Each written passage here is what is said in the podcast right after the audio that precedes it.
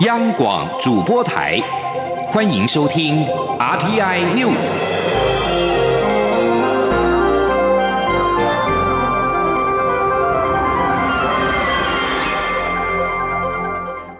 听众朋友您好，欢迎收听这节央广主播台提供给您的 RTI News，我是张顺祥。国际奥林匹克委员会主席巴赫十二号呼吁。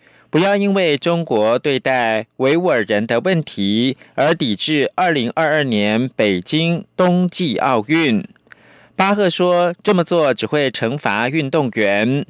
中国被控在新疆对维吾尔穆斯林和其他少数民族进行种族灭绝的恶行，国际间掀起抵制北京冬奥的声浪。美国高山滑雪美女名将。西弗林本月初表示，部分奥运主办国的人权记录不佳，迫使运动员必须在他们的职业和道德之间做选择。但巴赫不认同抵制北京奥运，认为抵制奥运从来不会达成任何的目标。巴赫举例表示，在苏联入侵阿富汗之后，国际间抵制一九八零年的莫斯科奥运。但苏联在一九八九年才撤离阿富汗，因此抵制根本没有办法达成效果，只是惩罚运动员。其次，苏联也采取了报复行动，抵制一九八四年的洛杉矶奥运。巴赫强调，国际奥会不是世界政府，对政治的影响力有限。他并且说，运动员将是抵制的受害者。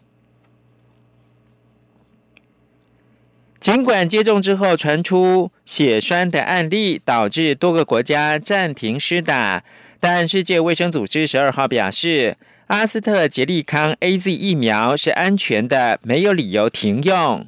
世卫组织表示，施打 A Z 疫苗跟血栓案例之间没有因果关联。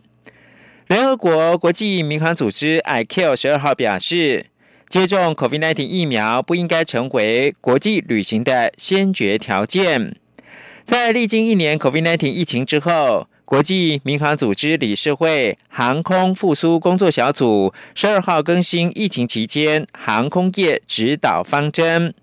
i q 主席夏奇塔诺表示，在经历空中交通量下降百分之七十之后，如今国际航空。已经见到隧道尽头的光线。世卫组织认为，COVID-19 疫苗不应该成为国际旅行的条件。中国在本月初发动了病毒护照或疫苗证书计划，试图要重启国际旅行。这被称为是世界第一个病毒护照。美国跟欧洲联盟也正研议类似的计划，但并不是强迫性质。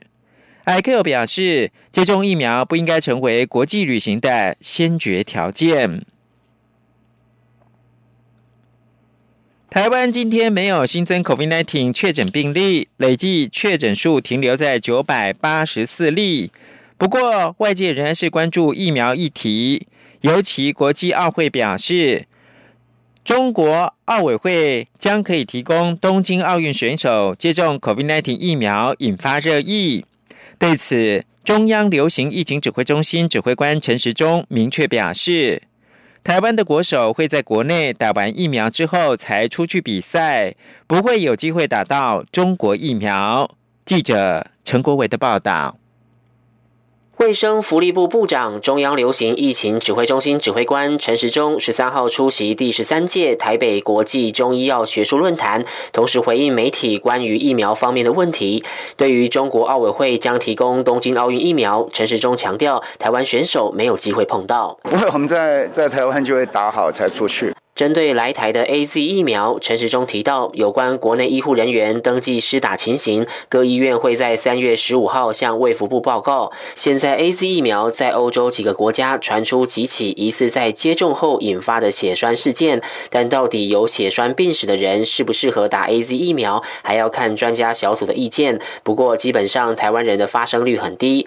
有关欧盟药品管理局建议在 A Z 疫苗加注严重过敏等可能副作用的警语。陈时中表示，这部分需要再和专家小组讨论，就是还是要由我们的哈专家委员会来做决定。但是若有相关的一些可能的副作用，那当然在访单或者是在打疫苗的时候，跟民众清楚的说明，这也是应该的。另外，由卫福部的国家中医药研究所和三总中医部合作研发，可用来治疗武汉肺炎的中药复方水煎剂清冠一号，目前在欧美国家热销，但台湾仍无法贩售。陈时中则回应，清冠一号是相当好的药物，现在取得外销许可，但在台湾要先取得药。证由于清冠一号是治疗性药物，在国内的病例非常少，所以临床研究进行的比较缓慢，因此还无法在台湾买到。中央广播电台台记者陈国伟台北采访报道。台湾与博流的旅游泡泡即将展开，疫情指挥中心指挥官陈时中今天表示，成团时间要视交通部相关作业而定，目前规划团进团出。参加者必须是在台湾居住一段时间，在一定的时间内有高风险地区旅游史的人不宜参加。目前的规划当然是要在台湾哈做好 PCR，那有阴性的证明，那才能够哈启程。然后希望到那边之后，能够用所谓的一个团进团出的方式，那尽量避免互相的一个接触。那回来要做十四天的自主健康管理，那有五天的加强版的自主健康管理完之后，那要检测 PCR，那这样应该可以让旅客能够玩得开心，也能够确保双方的安全。媒体也询问，若是在两个之两个月之内曾经自主健康管理的民众，是否也能够参加呢？陈时中说，届时要再视个案的情况。前总统马英九主张以核养绿，提高再生能源的配比，遭到行政院长苏贞昌质疑，没有能力解决核四问题。对此，马英九今天表示，当初核四封存是暂时不运转，等到时机成熟的时候再来运转。但现在台湾缺电，早教问题又没有办法解决，最好的办法就是重启核四，提供持久的电力。请央广记者刘玉秋报道。近来早交公投的议题，让重启核四的讨论再度浮上台面。主张以核养绿，提高再生能源占比，达到核绿并存能源战略目标的前总统马英九，遭行政院长苏贞昌质疑没有能力解决核四问题，且核四封存是马英九任内的决定。对此，马英九十三号出席东湖大学建校一百二十一年校庆典礼暨运动大会受访时重申，重启核四才是最好。的办法，封存就是暂时不运转，等到时机成熟的时候运转。现在台湾缺电嘛，你这个早教问题又没办法解决，最好的办法就是重启核四，让它能够担负起提供便宜、安全啊。又能够持久的电力。对于核四执照已经过期，经济部指出，重启核四需要七年加 N 年，重启是否会有困难？马英九说，如果要做，就不会有困难，困难都是政治，不是技术。绿营就是不做。他并强调，今年日本核灾已经发生十年，日本政府不但没有废核，还恢复核电，而且日本自然环境与台湾相似，有电网独立，也常有地震与台风。为什么还要继续做？马英九说，现在除了德国，很少有国家在废核，原因在于核能不会排碳，核能可以算是广义的绿能。马英九并质疑，早教公投与重启核四两个公投完全没有关系。早教公投的问题是因为要做第三天然气接收站，但政府现在把百分之五十的发电由天然气供应，这是非常危险的事。至于媒体追问是否认为绿营在卸责，马英九则说：“对他们的专业就是这样。”中央广播电台记者刘秋采访报道。台北市长柯文哲今天出席二零二一台北城市祈祷早餐会，呼吁社会要发挥鸡婆的精神，多多关心社会边缘人，期盼社会集结善的力量，把缺陷填补起来。请央网记者刘玉秋报道。由台北市基督教会联合举行的二零二一台北城市祈祷早餐会，魁违十五年后再度进行。十三号邀请政治、媒体、企业、教育、宗教界的基督徒代表，一同从台北守望世界，为全球疫情祈福。台北市长柯文哲也受邀出席。柯文哲致辞时表示，过去一年台湾防疫表现非常好，纯粹从医学专业而言，运气好到不可思议。从钻石公主号、磐石军舰、为福布利桃园医院等事件中能安然度过，台湾是个众神保佑的地方。他相信社会中大家心存善念，尽力而为。不过，柯文哲也大力畅谈关怀弱势的理念，并从台北市近几年来的车祸、火灾的死亡以及青少年染毒的数据分析指出，火灾的死亡人数有四成是自杀，台北市车祸死亡人数最大宗则是无照、酒驾。毒驾等危险驾驶，而十五岁的青少年若没有继续升学，吸毒的盛行率相对有继续升学者的一百倍。这些都是所谓的社会边缘人，他们不仅牺牲自己的生命，也造成公共危险，恐变成未来社会的炸弹。因此，柯文哲强调，在建构社会安全网时，多关心弱势，不仅是对别人好，也是在保护自己。政府组织最大的特色是分工不合作，需要每个人。多一点鸡婆的精神，希望社会的热情可以多照顾边缘人，关心一下隔壁，关心一下别人。那事实上，如果不建立这种文化的话，你知道吗？在我们这种政府组织里面呢，分工不合作的问题就没有办法解决。那也希望说，这种社会的热情能够去多多照顾我们这种比较边缘的人，你知道吗？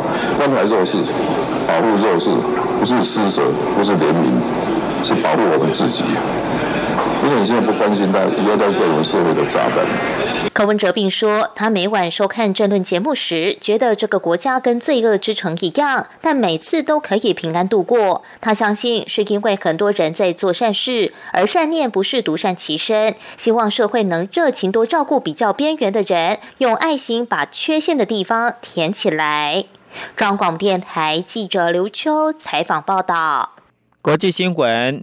美国联邦传播委员会 （FCC） 十二号公布五家对美国国家安全构成威胁的中国企业，其中包括了电信巨擘华为。这显示美中改善关系的希望短期内不会发生。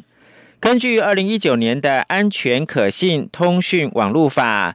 FCC 必须列出对美国国安构成令人无法接受威胁的电信设备与服务制造商的名单。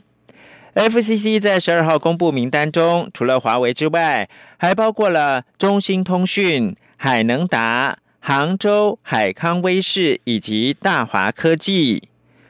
美国前总统川普对华为实施多项制裁。华为创办人任正非二月九号呼吁，在新总统拜登之下，可以重新启动跟美国的关系。而对于被 FCC 纳入到名单，这五家中企还没有发表评论。中国人大表决通过大幅改变香港选举制度之后，七大工业国十二号呼吁中国遵守对香港的承诺，停止压迫民主人士。中国人大在十一号通过修改香港选举制度，将进一步减少香港立法会的民主代表，并将引进一项机制，审查与筛选香港政治人物对北京的效忠。